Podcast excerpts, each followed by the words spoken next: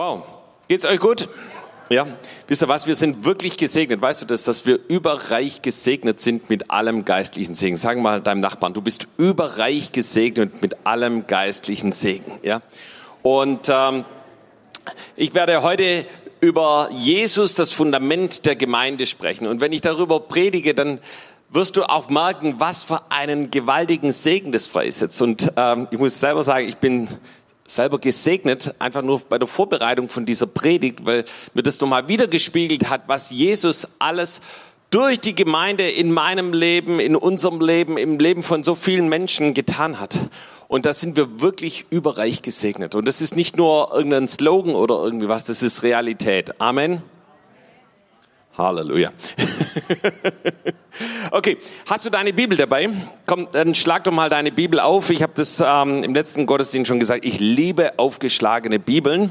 Und ähm, auch wenn der Beamerdienst das wunderbar eben immer hier äh, herbeamt, äh, schlag doch mal 1. Petrus 2 und zwar ab Vers 4 bis 10 auf. Und da wollen wir uns am Anfang hier ein bisschen entlang hangeln. Und dann werde ich heute einfach auch viel von dem erzählen, wie ich das erlebt habe, dass Jesus das Fundament der Gemeinde ist und was dadurch in meinem Leben passiert ist. Seid ihr bereit? Okay, also wir, danke Jose. Wir lesen ab Vers 4. Zu ihm kommt als zu dem lebendigen Stein, der von den Menschen verworfen ist, aber bei Gott auserwählt und kostbar. Und auch ihr als lebendige Steine erbaut euch zum geistlichen Haus und zur heiligen Priesterschaft, zu Opfern, geistliche Opfer, die Gott wohlgefällig sind durch Jesus Christus. Darum steht in der Schrift, siehe, ich lege in Zion einen auserwählten, kostbaren Eckstein, und wer an ihn glaubt, der soll nicht zu Schanden werden. Für euch nun, die ihr glaubt, ist er kostbar, für die Ungläubigen aber ist er der Stein, den die Bauleute verworfen haben und der zum Eckstein geworden ist, ein Stein des Anstoßes und ein Fels des Ärgernisses. Sie stoßen sich an ihm, weil sie nicht an das Wort glauben, wozu sie auch bestimmt sind. Ihr aber seid das auserwählte Geschlecht, die königliche Priesterschaft, das heilige Volk, das Volk des Eigentums, das ihr verkündigen sollt, die Wohltaten dessen, der euch berufen hat von der Finsternis zu seinem wunderbaren Licht, die ihr einst nicht ein Volk wart, nun aber Gottes Volk seid und einst nicht in Gnaden wart, nun aber in Gnaden seid. Amen. Yes. Okay, also der Text ist vielleicht, wenn man den mal geschwind durchliest, äh, steckt da viel Inhalt drin. Deshalb wollen wir das einfach hier nochmal nacheinander durchgehen. Also es fängt an in dem Vers 4, zu ihm kommt als zu dem lebendigen Stein und damit ist Jesus gemeint. Jesus ist der lebendige Stein, das heißt dort, den die Menschen verworfen haben, aber bei Gott auserwählt und kostbar ist. Das heißt, Jesus ist für den lebendigen Gott, für den himmlischen Vater auserwählt und sehr, sehr kostbar. Und Jesus ist dieser lebendige Stein, das Fundament, von dem wir hier sprechen. Und dann geht es im nächsten Vers um ihr, ja, also an diejenigen, die Petrus diesen Brief schreibt, ja, also die Christen, die Gemeinde dort vor Ort, ja. Äh, sie sind, werden auch als lebendige Steine bezeichnet. Ja, ebenso wie Jesus ein lebendiger Stein ist, ist jeder Einzelne, auch so bist auch du, wenn du Jesus glaubst und ihm nachfolgst, ein lebendiger Stein. Und mit diesen lebendigen Steinen wird jetzt ein Haus gebaut. Und das ist das Haus Gottes. Ja, das ist eben äh, das geistliche Haus, die heilige Priesterschaft. Und das ist ein Haus und das ist wie die Gemeinde. Ja.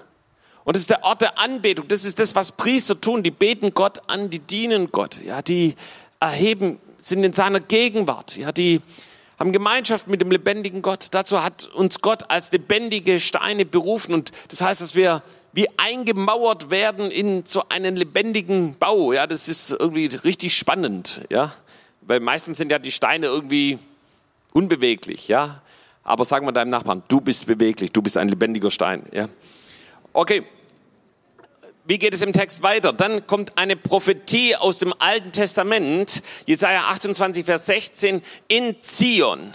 Ja, wird der auserwählte Eckstein gelegt.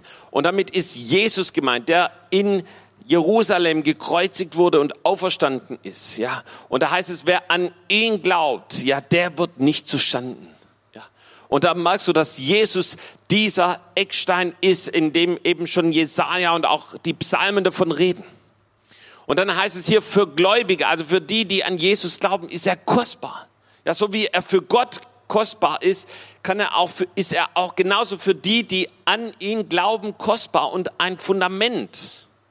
Aber dann gibt's eben andere, die hier als Ungläubige bezeichnet werden, eben, die eben nicht an das Wort Gottes glauben, so heißt es im Vers 8, ja, für die ist er ein Stein des Anstoßes und ein Fels des Ärgernisses. Das heißt, da gibt es Menschen, die sich an Jesus, an seiner Botschaft, an dem Wort Gottes stoßen, weil sie nicht an ihn glauben. Und wenn Jesus jetzt das Fundament, der Eckstein der Gemeinde ist und wir mit ihm zusammen als lebendige Stein die Gemeinde darstellen, ja, ähm, ist es unangenehm, wenn du dich da dran stößt. Ja? Weil, weil dann stößt du dich auch an Jesus. Und das heißt nicht, dass wir keine Fragen haben können und irgendwas nicht verstehen, das ist damit nicht gemeint. Aber äh, wenn das Wort Gottes, die Gemeinde, zum beständigen Ärgernis für dich ist, dann ist es nicht zum Segen gedacht. Aber für die, die an das Wort Gottes glauben, an die Maßstäbe Gottes glauben, äh, ist es ein Segen. Und dann, deshalb schreibt er dann im Vers 9, ihr aber, ihr seid das auserwählte Geschlecht. Ja, eben die hier als lebendige Steine Teil der Gemeinde sind, Teil des Leibes, Teil des Hauses. Ihr seid die königliche Priesterschaft. Ihr seid diejenigen, die eben Gott anbeten, Gott ehren. Ihr seid ein heiliges Volk, ja. Das heißt, ihr lebt in den Maßstäben Gottes, in, in dem, was Gott vorgegeben hat. Ihr seid sein Eigentum, das Volk des Eigentums.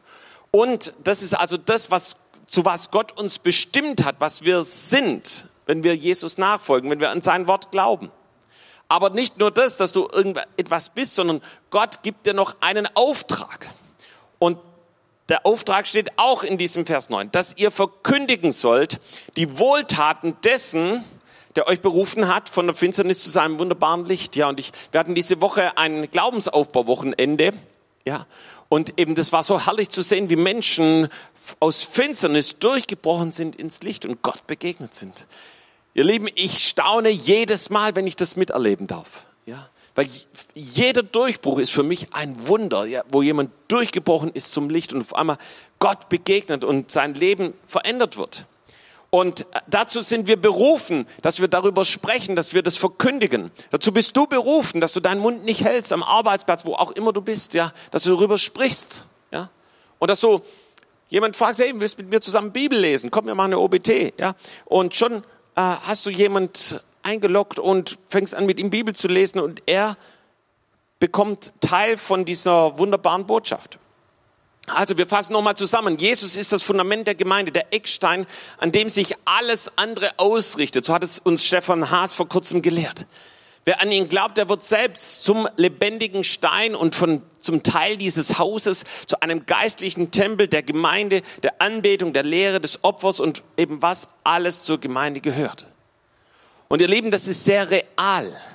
Und wenn wir uns jetzt also anschauen, dass Jesus das Fundament, dieser Eckstein ist, bei dem, von dem alles ausging, ja, dann müssen wir uns anschauen, wie hat Jesus das konkret gemacht? Und ich möchte ja ganz ehrlich sagen, Jesus ging es nicht darum, dass du irgendeine Karteikarte wurdest. Und es ging ihm auch nicht darum, dass du irgendein Datensatz in einer Datenbank wurdest, ja sondern Jesus ging es um seine Jünger. Es ging ihm um Menschen. Es ging ihm um ihr Herz, um ihr ganzes Leben. Okay? Und ihr Lieben, das habe ich schon selber verstanden, als ich damals selbstständig war. Ja, so da musste ich immer wieder gucken, dass ich an neue Aufträge komme und macht man so Akquise, man telefoniert irgendwelche Firmen an und bietet eben die Dienstleistung an, fragt, hey, kommen wir zusammen. Und dann habe ich das oft erlebt, dass äh, ich jemand angerufen habe und dann war die Antwort, ja, Herr Kasch, das ist ja interessant, schicken Sie uns doch Ihre Unterlagen und wir nehmen sie in unsere Datenbank auf. Innerlich dachte ich schon, oh nein, bitte nicht. Ja, ich habe natürlich nett und freundlich gesagt, ja klar, ich schicke Ihnen meine Unterlagen zu, aber ich wusste, es wird zu keinem Auftrag kommen. Aber wenn ich dann an der Strippe gehört habe, ja, Kasch, kommen Sie doch mal vorbei und stellen sich vor, dann wusste ich, das wird zu einem Auftrag werden. Ja? Und so war es auch in 90 Prozent der Fällen. Das heißt, da, wo es zu einer Beziehung kommt, da kommt was zusammen, ja, und viel, viel mehr eben im geistlichen Leben, okay? Und so schauen wir uns das jetzt mal an, wie Jesus Gemeinde gestartet hat, ja, wie er seine ersten Jünger zu sich gerufen hat. Und wir gehen dazu ins Markus-Evangelium. Du könntest auch die anderen Evangelien nehmen, aber wir starten mal mit dem Markus. Und da gehen wir in das, äh, schon ins erste Kapitel hinein. Jesus kommt an das Galiläische Meer und er sieht dort Simon und Andreas und wie sie eben am Arbeiten waren, am Schaffen, ja. Und er sagt ihnen einfach, folgt mir nach, ich will euch zu Menschenfischern machen. Und sogleich verließen sie ihre Netze und folgten ihm nach. Und dann geht Jesus ein Stückle weiter und dann sieht er Jakobus und Johannes und die flickten die Netze. Und er sagt auch zu ihnen, er rief sie und sie ließen ihren Vater im Boot mit den Taglöhnern und folgten ihm nach. Ihr Lieben, das waren mittelständische Unternehmer, die Jesus gerufen hat und sie haben von einem Tag auf den anderen alles verlassen. So, wir kommen dann eben direkt ein Kapitel weiter, wird Levi gerufen. Äh, das ist auch Matthäus, nachdem das Evangelium benannt wurde, ja. Und dann heißt es hier, und als er vorüberging im Vers, Kapitel 2, Vers 14, sah er Levi, den Sohn des Alphaeus, am Zoll sitzen und sprach zu ihm, folge mir nach. Und er stand auf und folgte ihm nach. Also das war jetzt, der war jetzt nicht ganz so nice wie die anderen, ja, weil das andere waren ja normale Arbeiter, ja, Selbstständige und so weiter. Der Levi, das, das war schon so ein Schlitzohr, ja, so ein Betrüger, ähm, ein Sünder eigentlich, ja. Ähm, aber was macht er? er? Er steht einfach auf und folgt Jesus nach. Und ich fand es so cool, wie Dietrich Bonhoeffer über diese Stelle lehrt. Wir haben das mal in den Zellgruppen hier behandelt. Ähm, da, er, er schreibt darüber, ja, die Antwort des Jüngers ist nicht irgendetwas, was er sagt, ja, Jesus, bei deiner nächsten Predigt höre ich dir wieder zu. Ja. Oder irgendwie sowas. Nein, er, er sagt gar nichts. Der, der sagt gar nichts. Ja. Der, der tut es einfach der, der folgt Jesus nach. Ja. Und äh, dann schreibt Bonhoeffer hier, man stellt die törichte Frage, ob nicht der Zöllner Jesus schon vorher gekannt habe und daher bereit gewesen sei, auf seinen Ruf hin zu folgen. Eben hierüber aber schweigt der Text hartnäckig. Das heißt, da steht nichts, dass er irgendwie gesagt, ja Jesus, wie sieht es denn aus mit meiner Rente? Jesus, wie sieht es, wo werde ich denn morgen schlafen? Wie sieht es aus, was bekomme ich denn monatlich oder irgendwie sowas? Ja. Keine einzige Frage, aber er weiß, ich muss Jesus folgen. Er tut das, wo Jesus ihn ruft. Ja. Er lässt alles andere hinter sich. Ja. Äh, und Bonhoeffer beschreibt es hier, die Sicherungen des Lebens lässt er hinter sich, ja. Aber weil er weiß, eben bei Jesus ist noch viel sicherer, sicherer, ja. Eben all das, was bisher berechenbar war, aber vielleicht ist es ja doch nicht so richtig berechenbar, ja. Und geht eben hinein in das, was Jesus für sein Leben hat, ja. Und öffnet eben sein Leben für ganz neue Möglichkeiten. Und ihr Lieben, so hat Jesus seine Jünger gerufen. Und wenn wir dann sehen, dann saß er mit dem Levi am Tisch mit anderen Sündern. Ja, das heißt, Jesus hat Gemeinschaft gehabt. Ja, die, die waren zusammen. Ich glaube, die haben das so richtig genossen. Auch die Jünger. Ja, ich vermute mal, dass es da richtig gutes Essen gab. Ja, und ähm, die hatten eine, eine coole Zeit zusammen. Das heißt, was ist mit den Jüngern passiert? Sie lebten ständig mit Jesus zusammen, sie hatten Gemeinschaft mit ihm, sie aßen zusammen, sie waren zusammen unterwegs, gingen von Ort zu Ort. Ja, die, die haben so wahrscheinlich am gleichen Ort auch übernachtet. Äh, sie haben gesehen, wie Jesus gebetet hat. Vielleicht haben sie zusammen gebetet. Sie haben die Lehren von Jesus gehört. Sie waren dabei, als Jesus Wunder getan hat, als die Kraft Gottes gekommen ist. Und eigentlich war das ein Zustand, wie, dass der Schöpfungszustand wiederhergestellt wurde. Ja? Sie hatten Beziehung zu Jesus, zu dem lebendigen Gott und er war ihr Gegenüber, ihr Ebenbild. Und nicht nur das, dass sie eben mit Jesus zusammen waren, irgendwann kam der Zeitpunkt, und das ist eben hier schon in dem Kapitel 6, also es hat gar nicht so lange gedauert, da lesen wir, dass Jesus die zwölf aussendet. Und er sagte dann, ey, jetzt seid ihr dran. Und ihr Lieben, dieser Umgang mit Jesus und den Jüngern ist, der, ist die Grundlage der Gemeinde. So hat Jesus Gemeinde gebaut. Er rief eben die Jünger zu sich. Er rief sie aus ihrem alten bisherigen Leben heraus in die Nachfolge. Er trainierte sie, er prägte sie und er sandte sie aus. Und ich bin der Meinung, das war weitaus spannender und herausfordernder und herrlicher, als täglich in einer miefenden Zollbude zu sitzen und andere zu betrügen. Amen. Ja. Hey, und ihr Lieben, Gudla ich, wir waren letzte Woche in Berlin und äh, äh, zu, zum Gebet und wir hatten einen, wir hatten einen Eindruck und es war wie so ein, ein Wort, das ich vor meinem geistlichen Auge sah. Und das, das war das Wort äh, werteloses Deutschland oder wertloses Deutschland. Ja, das, das sah ich so vor meinem geistlichen Auge. Und ich habe gemerkt, eben wenn ein Land keine Werte mehr hat, dann wird es wertlos. Und genauso kannst du das auch auf dein eigenes Leben übertragen. Wenn du keine Werte mehr hast, wenn du nicht mehr auf biblischen Werten stehst, es ist wie wenn dein Leben an Wert verliert. Und du kannst es genauso auch auf Gemeinde übertragen. Und so habe ich das hier mal in der Folie, ja, eben eine wertelose Gemeinde. Eine Gemeinde, die nicht mehr auf die biblisches, auf das Wort Gottes gegründet ist, so wie wir es in unserem Text hatten. Sie glaubten nicht an das Wort, ja. Das heißt, sie haben die Werte äh, zur Seite geschoben. Ja, ist wie eine wertlose Gemeinde. Ja, du kannst auch hier ein ein wertloser Mensch ist wie ein wertloser Mensch. Ja, das heißt, er, er steht für nichts. Ja.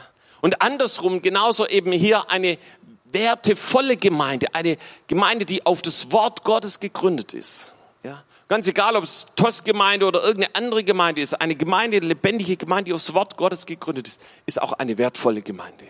Warum? Weil sie ein Licht ist, weil sie, weil sie zum Wort Gottes steht, ja, und weil sich Menschen daran orientieren können, gerettet werden und durchbrechen. Und dazu ruft uns Jesus jetzt in dieser Zeit, eine wertevolle Gemeinde zu sein, die wertvoll ist in dieser Zeit von Finsternis, wo viele Werte gerade verloren gehen. So wenn wir in die Medien schauen, du liest es jeden Tag, welche Werte wieder verschwinden. Ja? Und deshalb ruft Gott uns umso mehr, wertvoll zu sein, eben nach den Maßstäben Gottes zu leben. Und Jesus hat so seine Jünger zu sich gerufen, so hat Jesus Gemeinde gebaut und das ist das Fundament, der Eckstein, nach dem sich alles andere ausrichtet. Und ich möchte jetzt mit hineinnehmen, wie ich das ganz persönlich erlebt habe. Wie, wie ich Gemeinde erlebt habe, wie ich, wo, wo es Punkte gab, wo ich durchgebrochen bin, die, die mir absolut geholfen haben. Und ich komme aus einer Familie, die seit Generationen zu den Baptisten gehören. Ja, ist auch eine Freikirche. Und soweit ich weiß, waren schon meine Urgroßeltern Baptisten. Also nicht nur Großeltern, sondern Urgroßeltern. Ja, dritte und vierte Glied, also das vierte Glied, ja, und so weiter. Baptisten. Und ähm, bei mir persönlich hat es irgendwie mit der Baptistengemeinde nicht so richtig geklickt damals. Die Jungs in meinem Alter, als ich dort groß geworden bin, die hatten irgendwie andere Interessen. Die liebten es, Comics zu zeichnen. Und ich habe gerade mal so Strichmännchen hingekriegt. Ja? Und als ich dann irgendwann mal so ein Mofa hatte und ich ihnen das zeigte, ey, mein cooles Mofa und ihnen ein bisschen erklärte, was ich da gedreht habe, dass es ein bisschen schneller lief, ja, das hat die überhaupt nicht interessiert.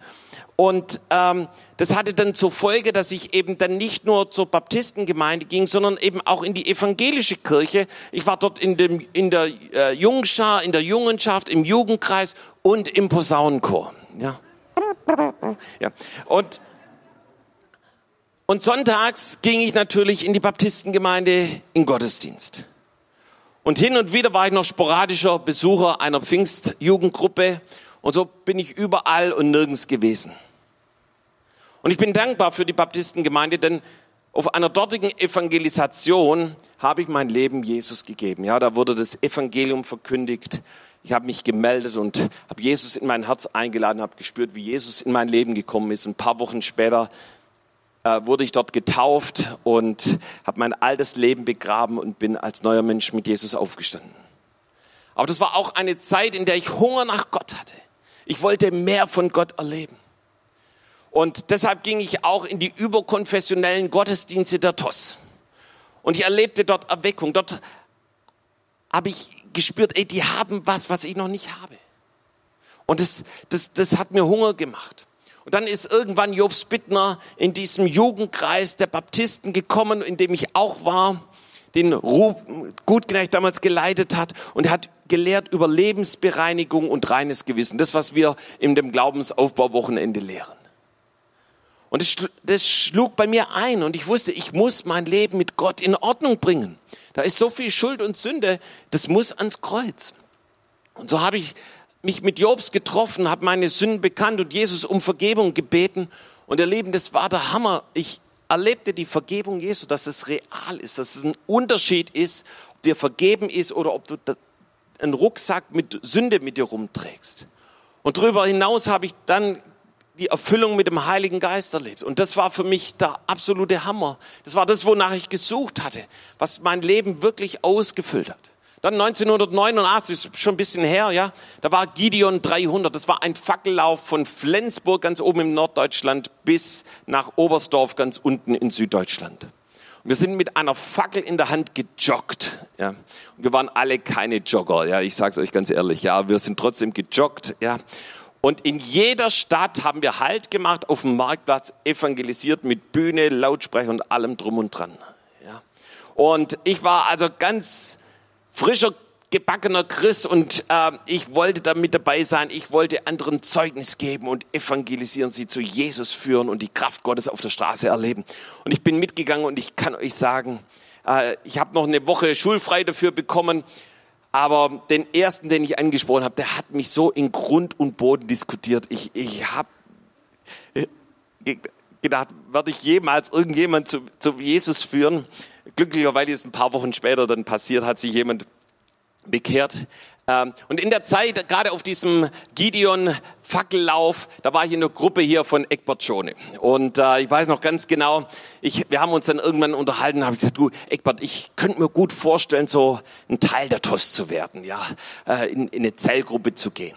Und dann hat äh, Eckbert mir geantwortet, Guido, wenn du das willst, dann musst du bereit sein, in Tübingen auf dem Marktplatz regelmäßig das Evangelium zu verkündigen. Und ich, oh weia, hui, hui, hui, das kostet einen Preis, ja.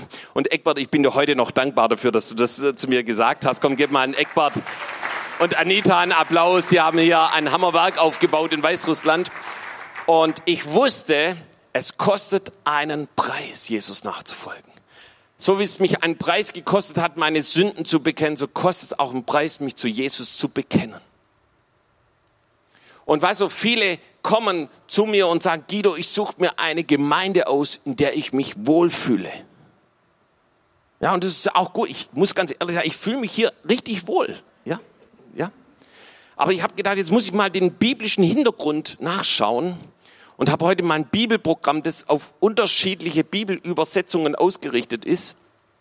Und ich habe das Wort Wohlfühl eingegeben mit Sternchen, ja, also auch das Wohlfühlen oder irgendwas was hinten anders sein kann.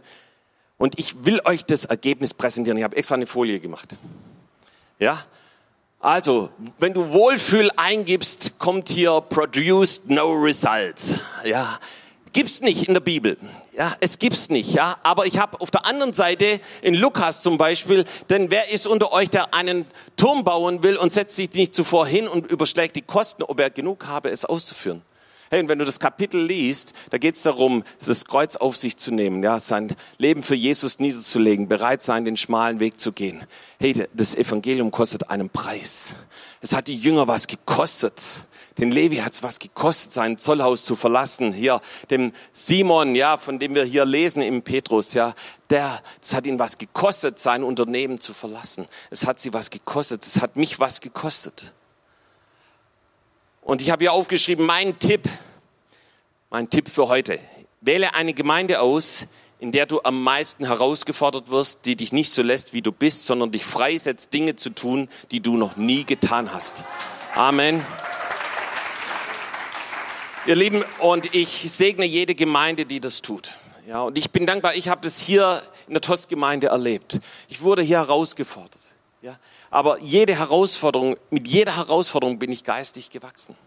Und ich bin so dankbar, dass äh, viele auf mich zukamen und mich nicht in meinem Saft schmoren haben lassen, ja, sondern mich herausgefordert haben, neue Wege zu gehen. Und damals noch nach den Gottesdiensten, da erlebte, erlebten wir Gemeinschaft. Wir lebten in Gemeinschaft. Wir waren noch keine Gemeinde und alle waren in unterschiedlichen Gottesdiensten hier in Tübingen verteilt, aber nach den Gottesdiensten kamen wir alle zusammen.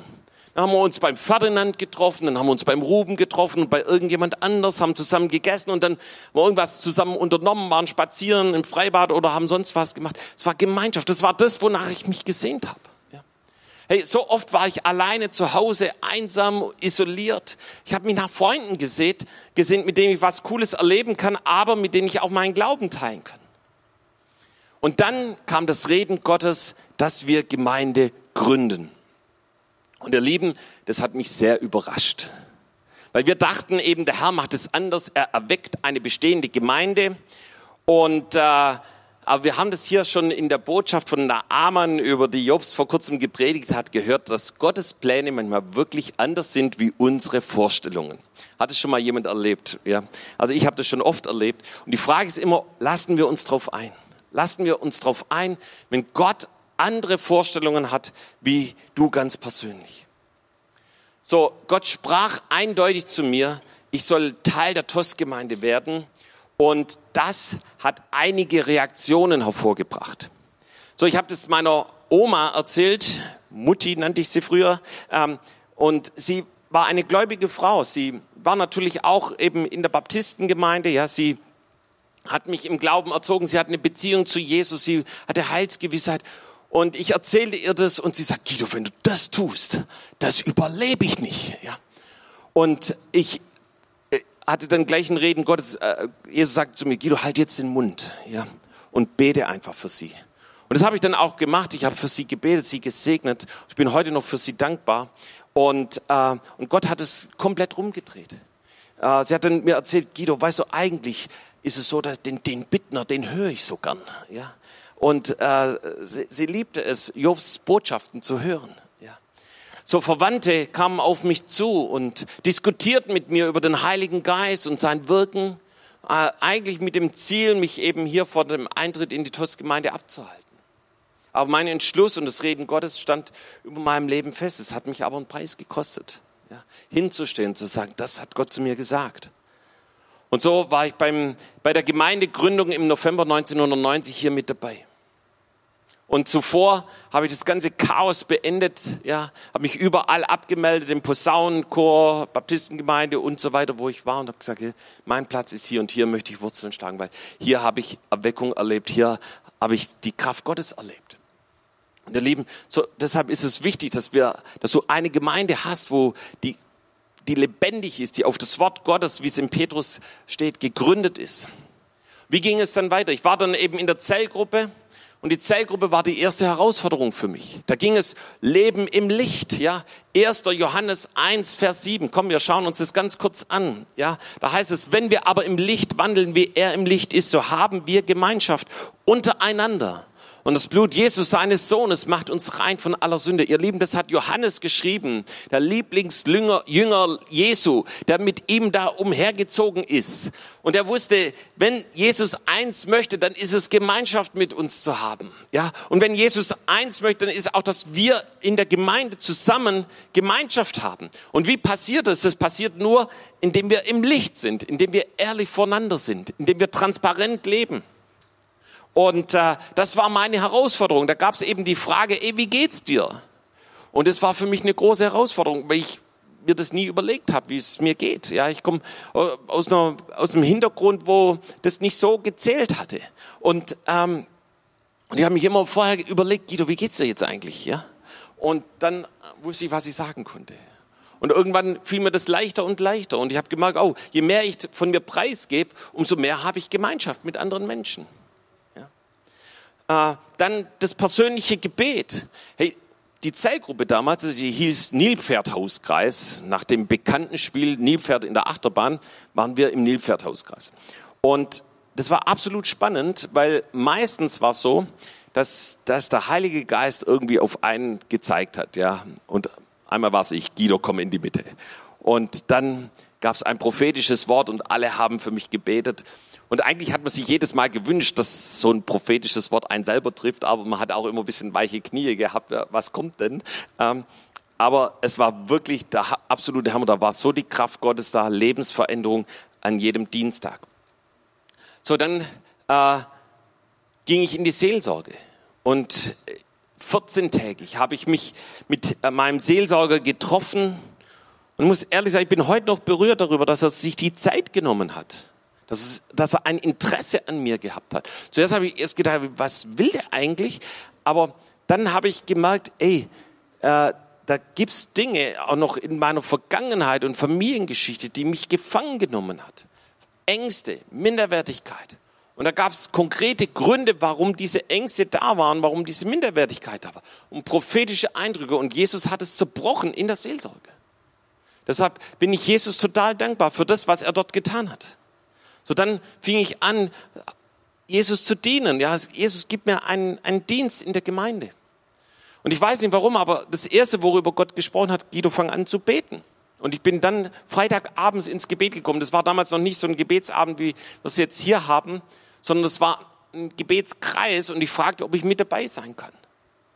Und dann gab es viele praktische Dinge, Stühle stellen über Jahre hinweg, ja, in irgendwelchen Gottesdiensten, wo wir in Tübingen unterwegs waren, in irgendwelchen Hallen. Stühle stellen, dann in der Anbetung, dann hinterher wieder Stühle abbauen, wie das viele andere auch getan haben. Dann haben wir Jesus Live Laden bekommen und wir hier, Frank, Barbel, Gudela und ich, wir äh, waren dafür mitverantwortlich und dort evangelisiert. Ich glaube, neun Jahre war ich im Jesus Live Laden, meistens einen Nachmittag pro Woche. Und ey, das war ein, ein Dienst auch in der Treue, in der Hingabe an Jesus Langzeit. Und hey, wir haben dort Zeichen und Wunder erlebt. Wir hatten Teenie-Diskos für Jesus gemacht und die Kraft Gottes erlebt. Dann habe ich erlebt, wie Gott meinen Rahmen gesprengt hat. Hey, ich komme aus einem kleinen Dorf. Ja, da, da hast du nicht so eine große Perspektive. Und ich habe das erlebt, wie Gott meine Perspektive damals beruflich total verändert hat. Ich hatte nur so eine so ein Kleindenken für Tübingen, ja, meine Selbstständigkeit in Tübingen. Und irgendwann kam das prophetische Wort, Guido, Gott möchte deinen Rahmen sprengen. Und was ich nie vergessen, wie ich die Königstraße hochgelaufen bin mit meinem Aktenköfferchen in der Hand und dann in einem Haus äh, äh, mit Blick auf den Schlosshof ein Seminar gehalten habe und da kontinuierlich waren Seminare gegeben habe. Das war für mich mindblowing. Ja. Später dann am Potsdamer Platz und an vielen anderen Orten. Und äh, genauso aber in der Gemeinde. Gott hat uns Gebetshäuser gegeben in Berlin, in New York. Und das war für mich eine neue Dimension. Und ihr Lieben, das macht Gott in der Gemeinde. Äh, wenn du die wenn ich die Bibel lese, war das nicht alles auf Jerusalem konzentriert. Die, die sind nicht in Antiochia zu, zu irgendwelchen komischen, verbitterten Leuten geworden, sondern die sind rausgegangen. Ja, Paulus, der hat das ganzen Mittelmeerraum erreicht. Ja, weißt du, da ist eine Sendung, steht in der, der Berufung der Gemeinde. Ja, so wir hatten ähm, Gebetseinsätze in verschiedenen Ländern. Ja, ich kann mich noch gut erinnern an Gebetseinsätze in Amerika. Ja, so wir waren mehrmals am Kapitol zum Beten. Und da war eine Frau, die war die, die Witwe von einem Senator. Und ihr Lieben, die hatte eine Branche. Und ich, ich wünschte mir, ich hätte so eine Branche. Ja. Weil Murray und ich, wir haben das erlebt. Wir saßen im Auto auf der Rücksitzbank und die alte Dame war schon über 80, saß vorne als Beifahrer und dann war, ich glaube, Taxifahrer oder irgendjemand. Und dann war, ich glaube, es war zur Zeit der Wahl und da war um das Kapitol lauter Straßensperren. Du konntest, du kamst da eigentlich gar nicht rein. Und dann ist die Lady einfach nur hin zur Straßensperre, dann kam der Polizist und sie zeigte einfach ihre Brosche. Sofort haben sie die Straßensperre weggeräumt. Murray und ich, wir schauten uns an, was passiert hier, ja. Und äh, so sind wir dort rein und hab, Gott hat gesagt, wir sollen dort beten, wir sollen Jesus anbeten. Ähm, von da aus ging es dann weiter ins Pentagon, das war auch richtig herrlich, haben wir dort gebetet und Abenteuer mit Gott erlebt. Als junge Familie, ja, weiß noch genau, wo unsere erste Tochter hier auf die Welt kam, die Kimi. Äh, da haben wir uns nicht zu Hause zurückgezogen und gesagt, okay, jetzt ist erstmal Familie dran. Ja. Hey, wir lieben unsere Kinder und haben uns auch wirklich um sie gekümmert. Aber es gab eine Entscheidung in meinem Leben, da habe ich gesagt, ich will meinen Kindern zeigen, das Recht Gottes die Nummer eins ist in meinem Leben, auch in unserer Familie. Und so waren wir noch im ersten Jahr, als Kimi also bevor Kimi ein Jahr wurde, beim Marsch für Jesus damals in Berlin sind wir hochgefahren. Ich habe den Kinderwagen oder wir haben den Kinderwagen durch ganz Berlin geschoben. Ja, wir waren bei Awake Europe, einer großen Konferenz in Essen, Gudla in der Anbetung und die Kimi mit dabei. Wir waren Gebetseinsatz in Lateinamerika, alles im ersten Geburtsjahr. Ja, oh, Lateinamerika in Argentinien Dort hat Kimi dann ihren ersten Geburtstag gefeiert und dann sind wir weitergeflogen nach Peru. Und in den meisten Einsätzen, die wir hatten, hatten wir Sitter dabei. Und für die war das ein Riesenvorrecht, mit dabei zu sein. Ja? Und die haben einfach auf unsere Kinder Acht gegeben. Und gleichzeitig fanden unsere Kids das mega cool, mit dabei zu sein. Ja? Und äh, dann gab es mal eine Zeit, wo das ein bisschen zurückging mit diesen Einsätzen und irgendwo hinfliegen. Und dann standen die aber bei uns äh, vor der Nase, wir wollen jetzt mal wieder fliegen, ja, weil das war fast zur Gewohnheit geworden und äh, die fanden das mega cool und sie haben gesehen, wie wir Reich Gottes bauen und so haben wir das genauso bei Pfeifers, bei Kötzers, bei anderen gesehen, die das genauso getan haben, bei Bittners, ja. Und ähm, ja, ich, könnte, ich habe hier noch viele, viele andere Beispiele, aber ich möchte noch mit einer Sache noch erzählen. Und das eine ist, dass wir dienen und das Reich Gottes bauen, aber das andere ist, dass wir auch selber mega gesegnet sind. Und wisst ihr, früher haben, ich bin damit groß geworden, wir haben, ich habe immer nur gezeltet, war auf irgendwelchen Campingplätzen und habe so Urlaub gemacht. Das ist ja auch okay und ist auch nett. Aber dann irgendwann hat uns Jobs und Charlotte eingeladen und haben gesagt, komm, wir machen gemeinsam Urlaub und wir mieten uns ein Haus mit einem Pool in der Toskana. Und es war so herrlich. Ja, das war so wohlständig, das war so schön und wir haben dort angebetet, wir haben dort Gemeinschaft. Und wir haben das einfach nur genossen. Und so haben wir dann Jahr für Jahr äh, Urlaub gemacht. Irgendwann habe ich an so einem Urlaub meine Berufung empfangen, als vollzeitiger äh, Pastor hier anzufangen. Und es war für mich so ein Vorrecht. Und, äh, und dann kam ein Jahr, da hieß es so, Guido, jetzt kommt ihr nicht mehr mit. Ja? Und es war einfach das aus dem Nest rausschubsen. Ja, jetzt macht ihr eine eigene Gruppe. Und ich, ups, ja. Und so haben wir dann Leute um uns gesammelt. Pfeifers haben Leute um sich gesammelt, Kötzers und viele andere. Und so gehen wir mittlerweile mit in vielen Urlaubsgruppen hier, machen wir gemeinsam als Gemeinde Urlaub. Und das ist so ein Vorrecht. Und das ist so ein Segen. Ich muss euch ganz ehrlich sagen, unsere Kinder würden mit uns nicht mehr in Urlaub gehen. Ja. Ähm, äh, maximal zwei, drei Tage, aber hier den großen Sommerurlaub nur, wenn wir mit großer Gruppe, weil das so cool ist und ich möchte auch nichts anderes. Ja. Und äh, ihr Lieben, das ist Gemeinde. Und Gemeinde heißt, den Preis zu bezahlen, dein Leben niederzulegen. Äh, das kostet einen Preis, hat mich vieles gekostet an manchen Stellen. Aber ihr Lieben, so wie ich es am Anfang gesagt habe, so gesegnet, so viel hat Gott getan, so viele Wunder. Und es passiert an dem Ort der Gemeinde. Und es passiert da, wo wir nicht einfach nur von Sonntag zu Sonntag leben, ja, sondern so wie Jesus gesagt hat, folge mir nach. Ich möchte, dass ihr euer Leben mit mir teilt. Ja. Und so leben wir hier schon seit 30 Jahren zusammen, seit 20 Jahren, mit manchen 10 Jahren zusammen. Ja, manche vielleicht erst, erst ein paar Wochen. Ja. Aber ganz egal, aber wir teilen unser Leben miteinander. Wir bauen hier das, den Neubau hier zusammen. Ja, und äh, das ist Reich Gottes. Und damit, da bekommt der Heilige Geist, wird damit aktiv. Und ich habe diese Woche was erlebt, das, mit dem möchte ich abschließen. Und der Heilige Geist fing hinterher an, zu mir zu reden. Und zwar ähm, habe ich angefangen, Rennrad zu fahren und äh, fahre jetzt auch hin und wieder mal ins Zentrum mit dem Fahrrad. Und so war ich diese Woche unterwegs und ich fuhr nach Hause. Und als ich so aus Tübingen rauskam, äh, passierte mir was, dass eine große Rennradgruppe äh, praktisch äh, eben mit auf dem Weg kam. Ja, also die kamen von rechts, ich kam von links und ich habe gedacht, ach komm, ich fahre den einfach hinterher. Das waren vielleicht so 20 Rennradfahrer, aber richtig Top-Rennradfahrer, volle Montur und richtig coole Bikes. Ja, mit also das sah schon richtig nice aus. Ja, und ich hatte dann mal keine Montur an, sondern einfach nur so ein Hemd und eine, eine kurze Hose, nicht nicht mal richtige Schuhe und so weiter. Aber ich habe mich dann einfach angeschlossen und, und ihr Lieben, ich bin schon mal Windschatten gefahren, jemand anders hinterher gefahren, das ist schon richtig nice und, äh, und geht dann viel leichter. Aber was ich da erlebt habe, das habe ich noch nie erlebt. Das war nicht nur Windschatten, sondern das war wie ein Sog. Das heißt, da war so ein Wind, der hat dich mitgenommen und die sind die Strecke gefahren, die ich normalerweise immer wieder fahre, aber in einer viel höheren Geschwindigkeit. Und es war für mich auf einmal überhaupt kein Problem, da mitzuhalten, ja, weil das einfach ein Sog war. Und ihr Lieben, das ist Leben in der Gemeinde. Du wirst in den Strom des Heiligen Geistes mitgezogen, ja, Amen, ja. Und Und dann pass auf, sei nicht so blöd wie ich, ja. Weil ich wusste dann, okay, in 300 Meter muss ich ungefähr links abbiegen und die fahren bestimmt die, die, die breite Straße nach Dustlingen weiter. Und äh, dann habe ich gedacht, ach komm, jetzt probierst du mal, jetzt gehst du mal in einen Sprint und ziehst von ganz hinten an den 20 Rennradfahrern vorbei, äh, nicht mal in der richtigen Ausrüstung, aber egal, ja. Und, und dann äh, habe ich alles gegeben und bin an denen tatsächlich vorbeigekommen, ja. Und dann direkt abgebogen. Okay, jetzt kannst du dich wieder entspannen. Ja. Und ähm, aber dann kurze Zeit später schaue ich um und denke, oh nein, die sind auch abgebogen. Ja. Und dann wollte ich es mir natürlich nicht geben und habe dann die nächsten zwei, drei Kilometer ein bisschen Stress gehabt. Ähm, und das ist passiert, wenn du aus der Gemeinde ausscherst. Ja.